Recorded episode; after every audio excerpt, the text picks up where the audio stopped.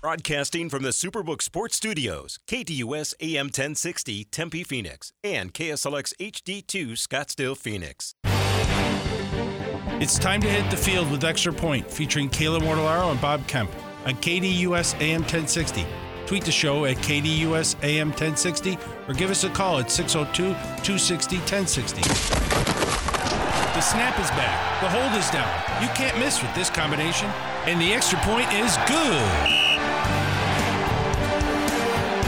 Two of Extra Point on this Monday, August 7th. Bob Kemp, Kayla Mortellaro with you up until noon today, as we typically do Mondays, Wednesdays, Thursdays, and Fridays. Follow along with us, of course, on KDUS1060.com and with the KDUS 1060 app powered by Superbook Sports. We'll take your calls in this hour at 11:15. 602-260-1060 is the number. We'll dive into some Arizona Cardinals red and white practice observations here shortly. But first, let's reset the scene with today's poll questions, and we'll start with the KDUS1060.com poll question. Dave Zangaro, NBC Sports Philly, joined Bob in the 9 o'clock hour to talk all things Eagles. If you missed it, podcast it, KDUS1060.com, as well as with the KDUS 1060 app. But it leads us to our KDUS1060.com poll question over 10.5 wins or under 10.5 wins for the defending NFC champion Eagles here in 2023.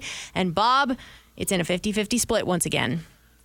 Okay, might seem a little low on the low side here with 10 and a half wins, but first place schedule, and we'll get into the schedule a little more at the bottom of the hour, just after the bottom of the hour when we break down the the answer, our answers to these poll questions. But uh, that's part of the deal. Of course, the Eagles were 16 and four last year. That's counting their playoff wins. And then the Super Bowl loss to the Chiefs when they got outscored 17 to 8 in the fourth quarter and lost the game in Glendale 38 35.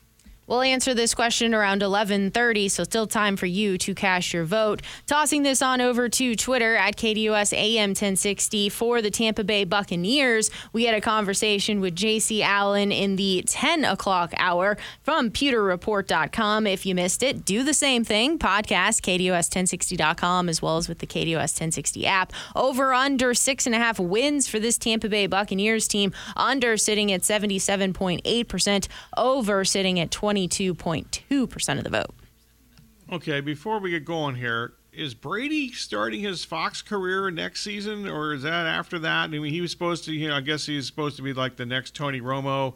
For Brady, uh, I hope he's better than Tony Romo. I think is like maybe the most overrated announcer in the history of professional sports, no matter what sport, at least in my opinion. But I seem to be the only person that thinks that he's not good but whatever. But when's Brady started his television career? I got got lost track of all this. Yeah, so from my understanding, uh, he is definitely not doing it this year. That if okay. he does participate, uh, it'll be the 2024 season. Okay, so that's a long time for now. Yeah, there's still time so, for things to change. Okay. So I'm pretty sure he's not come back and play because I just don't know where he would go. if he wanted to come back and play or is there a team that would start slowly and then say, hey, come on back, Tom? I'm not sure who that would be. Uh, so I think he's done playing. Uh, so there you go. And just to repeat from uh, the last couple of hours, uh, my, my favorite little, I guess, nugget to use one of your terms, one of my favorite nuggets here is uh, the NFC South. I think everybody realizes they didn't have a team above 500 last year, but they are the projected week starting, week one starting quarterbacks for this year in this division. None of them started week one last year. Wow, that's uh, yeah, okay, but I, I guess four, when four, four teams, four new quarterbacks, at least you know the you know, Ridder played some by the end of last year, but he didn't start the season. Correct. And there's still major question marks with him. Um, I would say that out of this grouping, obviously, Derek Carr would be the most accomplished quarterback um, yeah. out of out of the four and I don't know if he's that good. I think he's average at least. Uh, you know, that's that's good, but uh, we'll see how it goes. And he certainly has the best team around him. That he does. Uh, so we'll get into more of the NFC South as the week unfolds. Once again, your phone calls if you'd like to join the show at 1115 602 260 1060. Bringing it back here locally for the Arizona Cardinals. They finished up the red and white practice on Saturday that had full pads, 11 on 11s. Let's first dive into Aaron Decker's report. The second week of the Arizona Cardinals training camp wrapped up on Saturday with their annual red and white practice at State Farm Stadium. Fans were treated to an up-tempo practice that was focused on playing at game speed. Outside linebacker Zaven Collins said afterwards that this was probably the closest feeling to a game that the team will have before the preseason. A good crowd of fans are presented with an energetic practice that introduced them to some of the camp's standouts so far. One of the players that had a good day was rookie wide receiver Michael Wilson, who continues to be a regular target throughout camp. Wilson was targeted downfield a few times and brought in a couple catches, along with two touchdowns from Colt McCoy. A lot of eyes were also on Isaiah Simmons, who has been practicing with the safeties and consistently playing as a free safety alongside Budda Baker and Jalen Thompson. Simmons showed a little physicality when he laid a hit on Rondale Moore after Moore caught the ball in the red zone, but by far the biggest play was Simmons nearly picking off Colt McCoy. McCoy attempted a 35 yard pass downfield to Michael Wilson, but overthrew the receiver and practically right into Simmons hands. Unfortunately, Simmons couldn't hold onto the ball as he and Wilson fell to the ground. Running back James Conner stacked another physical practice on Saturday. Whenever the ball was handed off to Conner, he would power through defenders, and even once the whistle blew, he would finish his stride downfield. The running back even brought in a five yard touchdown pass from McCoy. Additionally, the Cardinals signed running back Marlon Mack before Saturday's practice, and he was there donning the number 32. Mack showed he had fresh legs and broke off a few good runs. The Cardinals did not practice on Sunday, but will be back on the field on Monday as they head into their first game week of the preseason. I'm Aaron Decker from the Arizona Cardinals training camp. Uh, so there's Aaron Decker's uh, report. You and I were out there as well on Saturday, so had a firsthand account for ourselves here. And the first thing that I noticed uh, was where is Isaiah Simmons? And for me, he was definitely uh, oh he's lined up playing free safety, and Budda Baker and Jalen Thompson are on the field as well. Also, Isaiah Simmons was getting some pl- some play time uh, with that second unit too. That's true. The first thing I actually noticed is that there's nobody here, uh, at least in my opinion. Uh, I go back to the red white practices, the Flagstaff days, and uh, the, to my recollection, that's the fewest people I've ever seen at a Cardinals red white practice. It was a huge deal when they were in Flagstaff because people would leave the valley and get out of the heat for a couple of days and go up there. But that's uh, since they moved back down to the valley and been in the uh, in the stadium in Glendale, whatever it's called that particular year. Uh, that uh, that that's the fewest people I can ever recall being there for that particular practice. Uh, he mentioned uh, you know the Simmons hit on Rondale Moore. Uh, Rondale Moore none too pleased about that, and I don't blame him because he's been oft injured in his football career at least since his freshman season. And when he stayed healthy at Purdue, since then he's been injured a lot. And uh, Moore was not happy about that and uh, let Simmons know about it, including on the sidelines a couple of minutes after that play happened. Uh, so just a little follow up on uh, one of Aaron's comments there. Yes, absolutely. Uh, the other thing that I noticed too, uh, Zaven Collins, he's an outside linebacker. Then you have Dennis Gardeck on the other side. So we'll see how that really translates when things get ramped up in full speed. That's true. Um, know, once again, you know, it's interesting that we just by coincidence previewed the Eagles during the Sports Zone, and obviously Jonathan Gannon was the defensive coordinator for the Eagles last year, and they had 60 sacks last year. You know, more than 60 of those were from defensive linemen. Uh, technically, I guess you know, some of them can be from outside linebackers too, but you know, it was the front defensive front uh, I predicted the Cardinals will not have uh, like half those sacks this year. I mean, I can't imagine that they're going to be very good in the defensive front. And the fact that uh, Zaven Collins, I will say that that's the one thing I actually thought he was good at last year when they finally you know, moved him around some because instinctually he was awful at going to the hole when he was a middle linebacker. He seemed to always go to the wrong hole and uh, never, you know, I shouldn't say never, but rarely, you know, made a play. Uh, they seem to, uh, opponents seem to exploit his aggressiveness and his lack of instinct to go to the right hole on running plays up the middle or at least between the tackles. But he did show some pass rush skills, so I'm all for the idea that they're seeing what they can get out of him at that position. Uh, then Paris Johnson Jr., he is definitely the right tackle. No doubt about it. Uh, you know, Beachum was the only guy, the only offensive lineman that stayed healthy enough to start every game last year, and he clearly, uh, at least on Saturday, and apparently, uh, you know, throughout the uh, first you know week and a half or however long uh, you know, you know training camp's been going on, uh, Beachum, Beachum's been the backup at that spot, so that's definitely the case. As far as the rest of the offensive line, I think the, as we expected. Uh, you don't. I, I kind of disagree. I, that was full speed supposedly, but there was almost no tackling. There was almost no. I don't think a whole lot of you know line of scrimmage, you know, you know physicality. Let's put it that way. But you know, I, I really couldn't get much out of the offensive line just based on Saturday. But it's, I think that's expected to be at least the you know, the three interior spots because I think we you know, DJ Humphries is a good player when he's healthy. Unfortunately, he didn't end last season healthy either, but he appears to be fine. So I think they could be okay there. I questioned whether Paris Johnson before the draft and before he, we knew he's even coming to the Cardinals, whether he could be a tackle in the NFL. I do think it's at least the right thing that he's going to start his career apparently as a, profession, a professional on the right side, even though there are now, I think, more than ever before, more you know pass rushers that come from. You know, I don't think it's all just you know we got to have a left tackle to protect the blind side of the quarterback. The way the defenses have changed over the last two or three years, especially, I think it's pretty much you got to have good pass blockers on both sides to prevent edge rushers from destroying your offense. Uh, the other things of note uh, Marquise Brown, he participated in drills, but not in the 11 on 11 portions. Keaontay Ingram did not participate, neither did Trey McBride. Yeah, I wonder if Ingram's actually, I don't know, you know, he didn't, this group did not draft him. You know, that was the Keim regime, and he's, you know, there, he's not here anymore.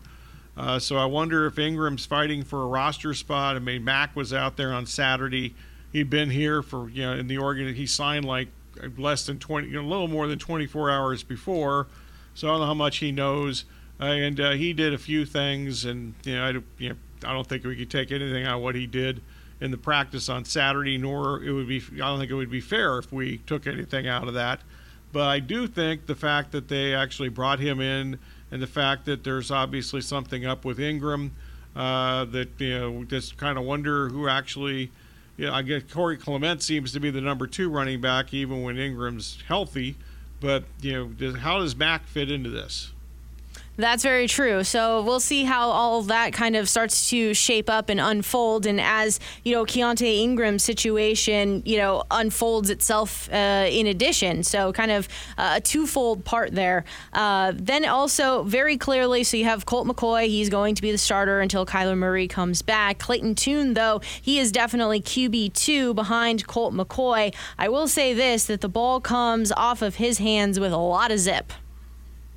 He has a strong arm. I think we knew that. At least I knew that when he was at Houston.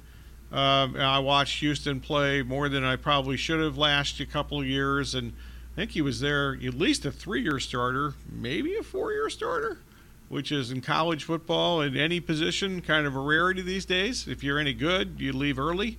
Uh, but yeah, I, I, I, when I watched him play at Houston, I thought he was an NFL quarterback. There are plenty of college quarterbacks that I think that never really even never even comes to my mind that this guy might be in the NFL. But he clearly is a guy that I think is NFL level quarterback as far as talent level.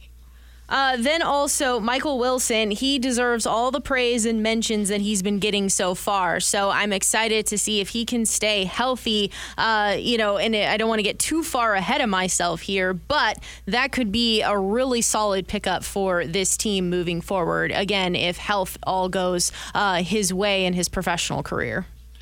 Yeah, you're going to kind of help me on this one because I was mainly paying attention to pretty much the line play and yeah, where guys were going as far as the defense goes and so forth. I really didn't pay much attention to passes down the field or really whether they were even complete.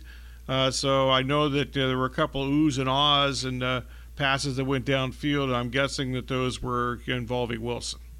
Uh, yeah, no, he j- just definitely being able to. He's lined up against Marco Wilson, so that's going to be cornerback number one. So you're at least seeing that particular battle for the uh, for for the the two teams going up against each other, the two sides going up against each other.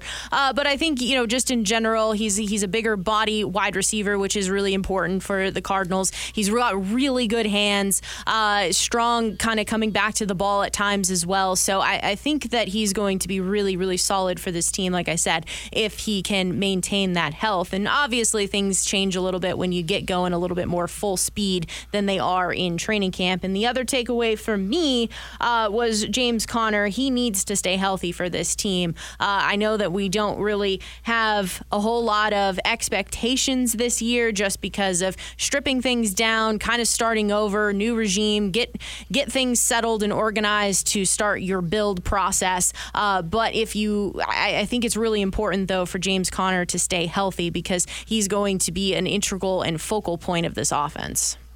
Yeah, I'll just add one more thing from just kind of generally speaking. You mentioned Marco Wilson. Uh, I don't think he's particularly good. Uh, maybe he'll just show leaps and bounds from last year to this year. I uh, thought that you know, I didn't think he was that good when he was in college, quite frankly, at Florida. I think it was more of a you know, hit and miss. And either he got a pick or made a play or gave up a touchdown. Uh, and that did not, uh, I didn't see anything last year to really change my mind on that. It did seem on Saturday, at least, that uh, Clark and uh, Christian Matthew were on the other side, seemingly alternating number one reps. reps and I just watched, this may be the most unfair thing ever. But uh, I remember watching before practice started, they have you know the breakdowns with the position players breaking down into units and so forth in the various drills. Matthew dropped like three straight interceptions just during the you know, pitch and catch portion of that practice. Preseason game number one for the Cardinals takes place State Farm Stadium Friday as they are hosting the Broncos. You can watch it 7 p.m. on Channel 12. 602 260 1060 is the number if you'd like to join the program. Uh, if you were out at red and white practice, your observations Arizona Cardinals ahead of preseason game number one on Friday. Uh, other NFL news and notes that are catching your attention Major League Baseball, the Arizona Diamondbacks, if you'd still like to discuss uh, the Pac 12, uh, the Big 12, the Big 10, the schools moving to their different conferences for the 2024 season. Certainly you can. 602 260 1060 is the number. It is the extra point right here on KDUS AM 1060, online at KDUS1060.com, and with the KDUS 1060 app powered by Superbook Sports.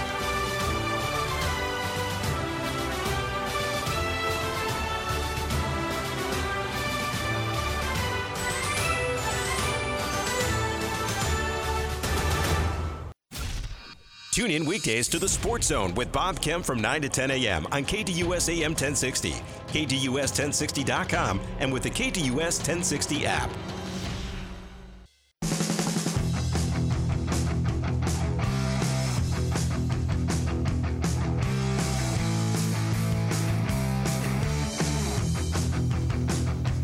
1125 right here on KDUS AM 1060 online at KDUS1060.com and with the KDUS 1060 app powered by Superbook Sports. 602 260 1060 is the number if you'd like to chime in. Let's get into some NFL uh, news and notes from around the weekend and the day. Uh, looks like here the Eagles, you know, they just have the opportunity to do this, to just kind of sign some guys, uh, move them in and out because they are so deep, they're not going to be requiring you to, uh, you know, and we saw this, they did this last year, and they're certainly going to do it again this year, but signing linebackers Myles Jack and uh, Zach Cunningham. So certainly being able to kind of bolster up their defense and, and make some decisions and moves and keep people fresh.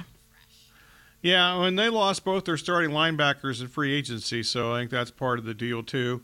So we'll uh, see what happens there. And, uh, you know, they've done, you know, they had, you know, it's got like the University of Georgia front seven they got going there with some of those guys, which is not a bad idea. Also, Ringo from Scottsdale Saguaro is on that team now. And uh, Ringo was considered a first, uh, you know, you know, for sure first round draft pick, at least at the start of the last college season. Had an up and down year at Georgia, got absolutely torched in the bowl game that they played Ohio State, and uh, Marvin Harrison Jr. destroyed him in that game. And I know that at least on draft night, there are a couple of uh, draft uh, you know, prognosticators or experts that thought that he dropped around, at least around, because of the way he got absolutely used in that bowl game by Harrison. Uh, the Saints, they are working out running back Kareem Hunt, also working out linebacker Anthony Barr. But from a running back standpoint, we'll certainly get into this more uh, later on in the week when we talk about the New Orleans Saints. But Alvin Kamara, he knows he's going to be missing three games with the suspension. And then Eno Benjamin, he is where he ended up in New Orleans, but he tore his Achilles. I don't think Eno was ever going to be a real factor. They drafted the kid from Miller from TCU. Uh, and they brought in you know Williams, who scored like literally like 16 or 17 touchdowns last year for Detroit. So you know I didn't think Eno was very good when he was here, quite frankly. Well, I thought no, let's rephrase that. I thought he was a really good college player. He was a tremendous college player. He was a tough dude at ASU. The Cardinals drafted him. I know he had some you know, games where he got some yards. Most of those games were out of hand and either you know, we're down to this, you know, backup defensive players and so forth. He's not an NFL player, in my opinion. Uh, I'm actually, I feel badly that he suffered the Achilles, and and uh, but I don't think he was ever really going to factor into the Saints running back situation this year. Uh, then you have Justin Houston to the Panthers on a one-year deal, six million dollars guaranteed. This is, I think, really good. It seems like Justin Houston's a on a different team every year, and B, he really plays well for his new team every year. He's motivated by uh, all those one-year contracts. Um, I guess. Yeah. Yeah. Maybe, maybe I'm wrong. He has a different team every year, but it sure seems like he's been bouncing around, and seems like there's been at least once he signed after the season started, or at least during training camp. Then you have the Vikings here, another former ASU player signing wide receiver N'Keal Harry. I don't get this at all. Um, yeah, I was uh, one of the few people I think that accurately wondered how he fits in the NFL. He just basically won you know, 50 50 balls in college, especially against some really bad defensive backs in the Pac 12. So I just, you know, I even wondered at one time, does he just need to get bigger and become a tight end? But that wasn't going to happen. So you know, it seems like Minnesota has a surplus of wide receivers already, and unless somebody got hurt that I'm unaware of, I don't, I get this at all. The Falcons head coach Arthur Smith said that cornerback Jeff Okudah, when he left, I think that was Friday's show, Thursday or Friday's yeah. show, he left. Uh, yeah with an ankle injury says that he will be sidelined but expected to have him return early in the season. Obviously, Jeff Okudah was one of the offseason acquisitions for the Falcons.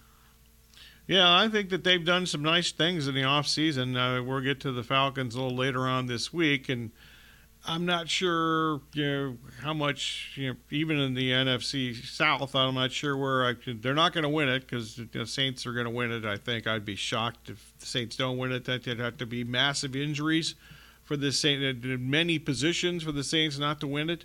But I do like. I think Atlanta at least tried to improve, and they added, you know, some more offensive line help, and they've gotten better in that area anyway and they added really guys at all three lines of the defense, whether it be Calais Campbell, you know, Bates from Cincinnati is one of their safeties, Okudah, who didn't play great when he was in Detroit. He was out uh, with injury several times, unfortunately, but he was you know, one of the top picks of the draft when he came out, so he had pedigree at least. So they've tried in Atlanta to really you know, add uh, guys that can help them immediately, and maybe they can.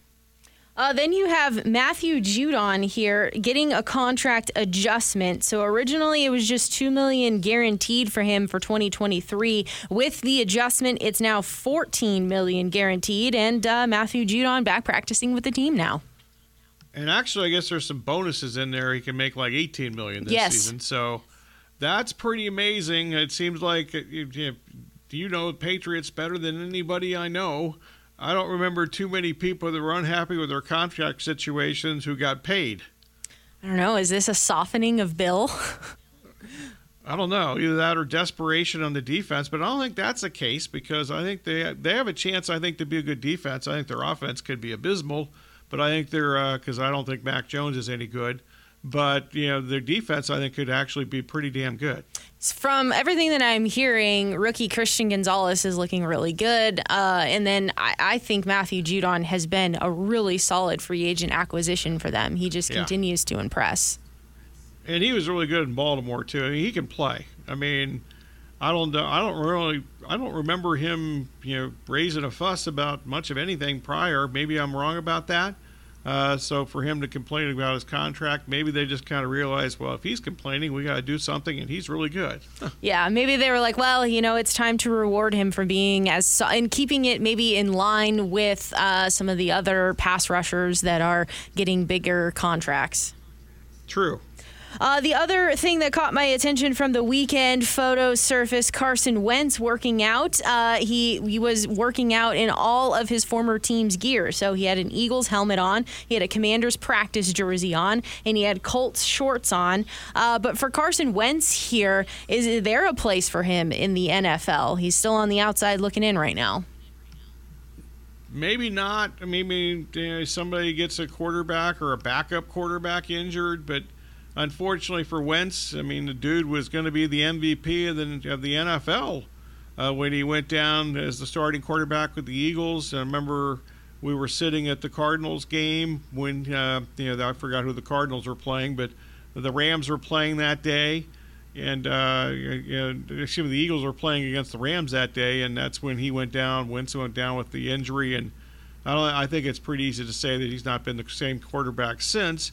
The one thing that was a bit mystifying is that you know, you know the knee is nowhere near the brain, and it seems like a lot of his issues in the last couple of years has been you know the decision making and his brain was not working properly.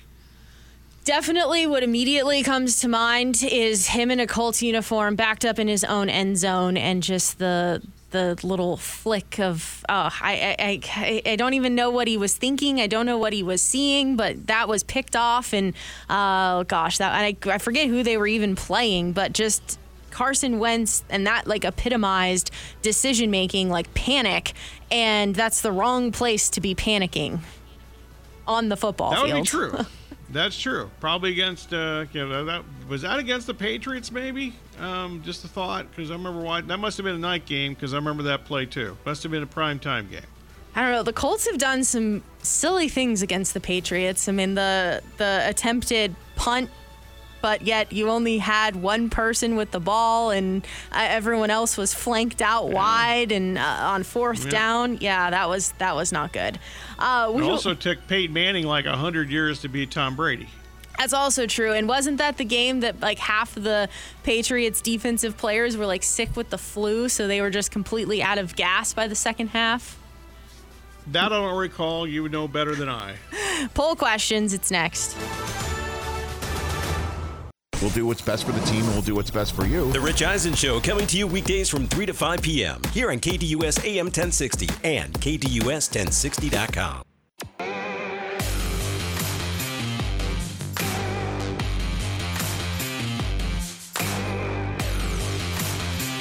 1139 right here on KDUS AM 1060 online at KDUS1060.com and with the KDUS 1060 app powered by Superbook Sports. Bob Kemp, Kayla Mortellaro with you up until noon today, as we typically do Mondays, Wednesdays, Thursdays, and Fridays. It's now time to get into the poll questions. And we'll start with the KDUS1060.com poll question. Bob had a great conversation with Dave Zangaro, NBC Sports Philly, talking all things Eagles. If you missed it, well, podcast, KDUS1060.com and KDUS1060 app. Here's the question, though. The defending NFC champion Eagles in 2023, over or under 10 and a half wins? Yeah, they had the easiest schedule in the NFL last season if you go based on winning percentages on the 2022 season. Uh, they have a much more difficult schedule this year, even though I will say I think they're almost guaranteed a quick start. Their first five games are at New England, home against Minnesota, at Tampa, home against Washington, and at the Rams. Wouldn't be surprised if they won all five of those games, quite frankly. But a little later on the season, uh, they have a brutal six game stretch from November 5th through December the 17th. They have Dallas at home. That's obviously a big showdown. That's their first meeting of the season against Dallas. That's the first week of November. Then they have a bye week. And when we had Dave on, he mentioned this specific schedule stretch also. And you know, I actually had this all formulated to talk about before Dave was on, so I'm just you know, kind of uh, in concert with him.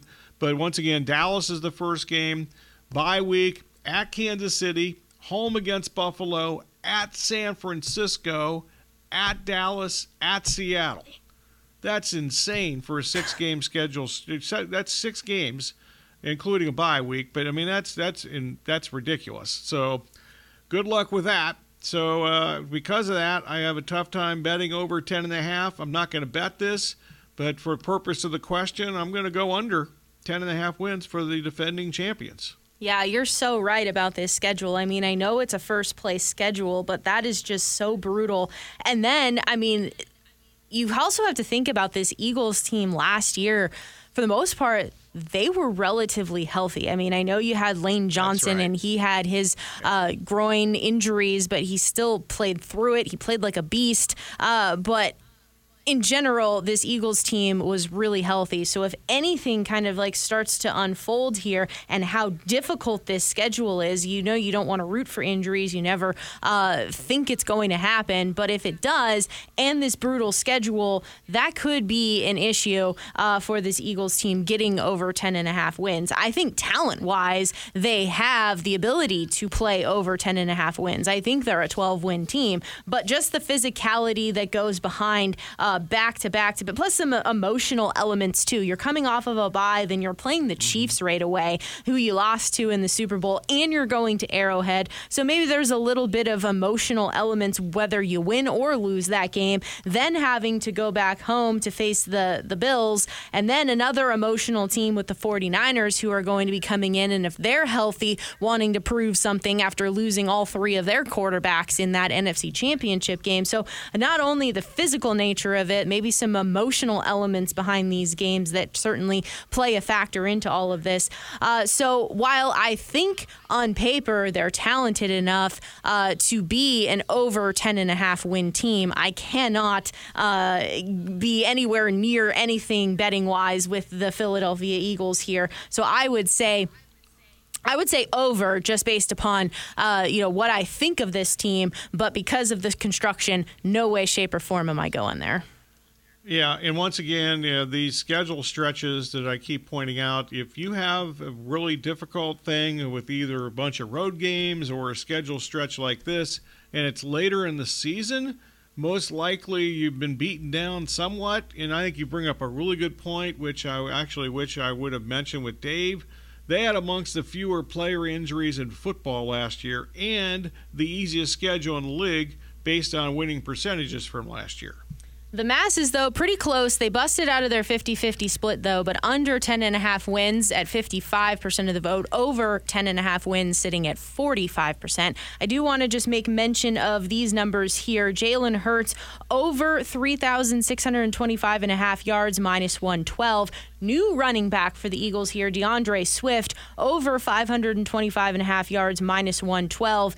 A.J. Brown here, over 1,125 and a half yards, minus 112. And Devonta Smith, over 925 and a half yards, minus 112.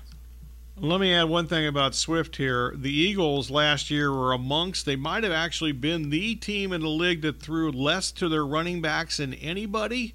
And Swift, most of what he did in Detroit was a lot of it was him being thrown the ball. So is this a good mix? Uh, the NFC East to win the division, the Eagles minus 115, Cowboys plus 175, Giants plus 700, and the Commanders at 13 to 1. To be the NFC champions, uh, Eagles plus 330, 49ers plus 400, Cowboys plus 600, and the Lions sneaking in there at plus 800. Super Bowl, you have the Chiefs as the favorites at plus 600, and the Eagles there at plus 800. That is uh, the KDUS 1060.com poll question. Flipping this on over to Twitter. Twitter at KDUS AM 1060. Bob and I chatted with JC Allen from pewterreport.com. If you missed it, podcast it, KDUS1060.com and the KDUS 1060 app. So for the Buccaneers, the 2023 win total over six and a half wins or under six and a half wins. We talked a little bit about this schedule here in hour one.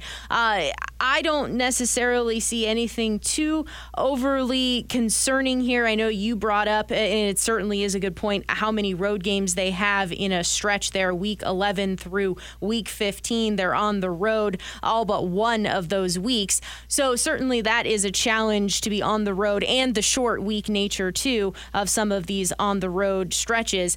Um, but I just don't know how good the Buccaneers are going to be. And I think it stems from that quarterback position. Is it going to be Baker Mayfield? Is it going to be really unproven Kyle Trask? And I think we've seen enough of Baker Mayfield to know what you're going to get. You're going to get some astounding plays uh, that shock you in a good way, and some astounding plays that shock you in a bad way. And, and if he, uh, you know, is unable to really move the offense and uh, the offensive line, I know that they had so many injuries last year. If they're not able to protect, then that obviously sets everything up in a disastrous way for the Bucs to move the ball down the field. This NFC South, though, is just so bad. It's so confusing and so terrible uh, to kind of try to figure out what direction to go. So the Buccaneers could sneak their way in here to over uh, six and a half wins just based upon the NFC South. I have a tough time coming up with the over, quite frankly. Um, I think they're really bad. And if they're not good, you know, the NFL's changed a little bit in recent years. There's been more trades at the deadline than we've seen in the past. And not it's never going to reach the basketball or baseball level where you have strict buyers or sellers, but they've got some still elite players at several positions, and at least one of those guys is uh, coming up on a contract year here soon. But uh, I wouldn't be shocked if they're not good. Say when the trade deadline hits, that if the Mike Evans of the world, and uh, I think that uh, you know Godwin's going to be traded, but I think that Evans could be on the move because if you're a contending team and needs a receiver, I think you could get a whole lot. Uh, the the, Buc- the Buccaneers could get a whole lot in return for Evans. Also, think there's a really good chance that the Buccaneers at uh, you know I don't know how to phrase this, but I think they have a chance to be drafting in the top five next year. Uh, yeah, it, it, they're definitely going to be rebuilding and, and starting the, the phases of new offensive coordinator. And then for us, the question mark that we posed to J.C. Allen is it going to be with Todd Bowles or is it going to be looking looking for a new head coach? Is it going to be looking for a new general manager with Jason Licht? And he says Jason Licht is uh, is good to to continue forward. They like what he's doing and like what he's building. Yeah, I, I think that Bowles Bowles has no excuse now because he did last year, and you know, JC pointed this out.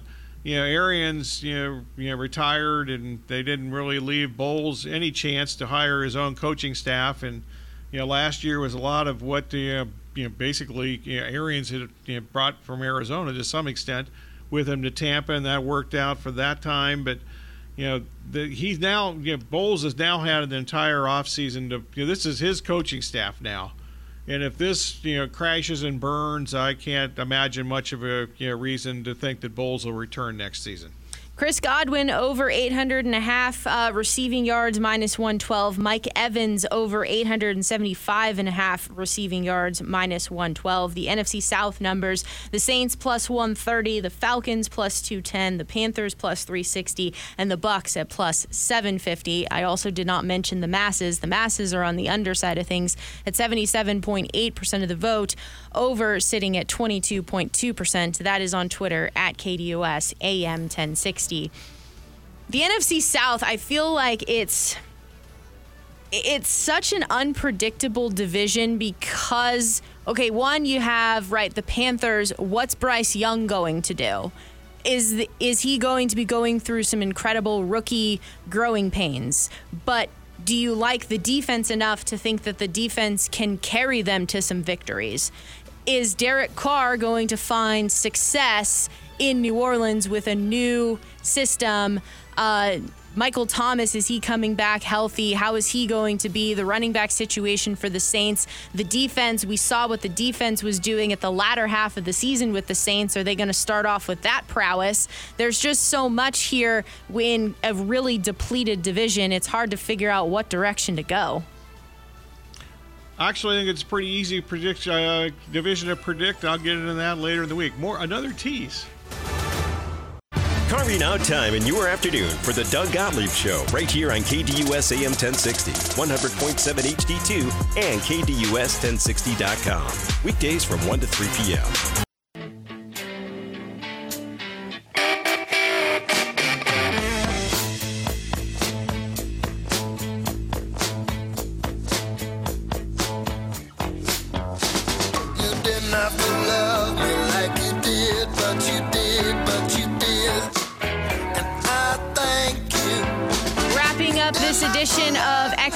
on this Monday, August 7th. Bob Camp, Kayla Mortellaro with you up until noon today, as we typically do Mondays, Wednesdays, Thursdays, and Fridays. But, Bob, it's thank you time. As always, we thank you for listening. Special thanks to the callers, emailers, tweeters, texters, whomever, and whatever else slipped through the cracks. Also, our guest today, plural, an Eagles preview with Dave Zangaro of NBC Sports Philadelphia. Buccaneers preview with J.C. Allen, a Pewter Report. Also, Sound Day courtesy of Fox, ESPN, ESPNU. Major League Baseball on WTMA, uh, TAM, excuse me, WTAM. The uh, in the Guardians. I was going to say the former team. I, I kind of started to say that, didn't I? The Guardians flagship station in Cleveland with the outstanding Tom Hamilton call of Down Goes Anderson. Uh, special thanks, as always, to Kayla, Corey, and Aaron. And Kayla's going to tell us what's coming up next. That's right. Up next from noon to 1 o'clock, it is Sports Map Radio Network, followed by the Doug Gottlieb Show from 1 to 3, the Rich Eisen Show from 3 to 5, the Sports 2 with Dave Rooster Beerstein from 5 to 6, Monday Night Golf with Ray Adams from 6 to 7, and James Out West from 7 to 8 tonight. Uh, so we have the news over the weekend. It's all been made official that in 2024, the Pac 12 uh, is now down to four teams Stanford, Cal, Oregon State, Washington State. So we'll have to find out uh, who in how that's all going to unfold. I mean, we've had numerous different speculation that the Mountain West, uh, some teams will be invited in to join the Pac 12 to, to get themselves some more teams for 2024. But what we do know is that Oregon and Washington are off to the Big Ten. For them, according to reports, it looks like that Oregon and Washington will receive 50% shares of the Big Ten media rights. Uh, so that comes in to the tune of about $30 million for those schools in 2024 with annual $1 million escalators until the completion of the new deal with CBS, Fox, and ESPN. Just as a comparison here, the other Big Ten programs, USC and UCLA included, will be getting 60 million or more annually. So they're getting, as I said, half. Uh, then you also have ASU and should have should have come in last year when they had you know maybe an opportunity to do so. Um, which I believe we said at the time, at least I did, or at least I thought about it at the time, that uh, you know the Big Ten or those schools should have left at that point, and I didn't think there'd be the complete crumbling of the conference at this point that we've seen. And by the way, ESPN reporting this morning that there's actually some smoke that Stanford might go to the ACC. I've also heard Stanford is an independent, so it'll be interesting to see what direction they they that go. That makes a lot of sense to me, actually. Yeah, the independent thing.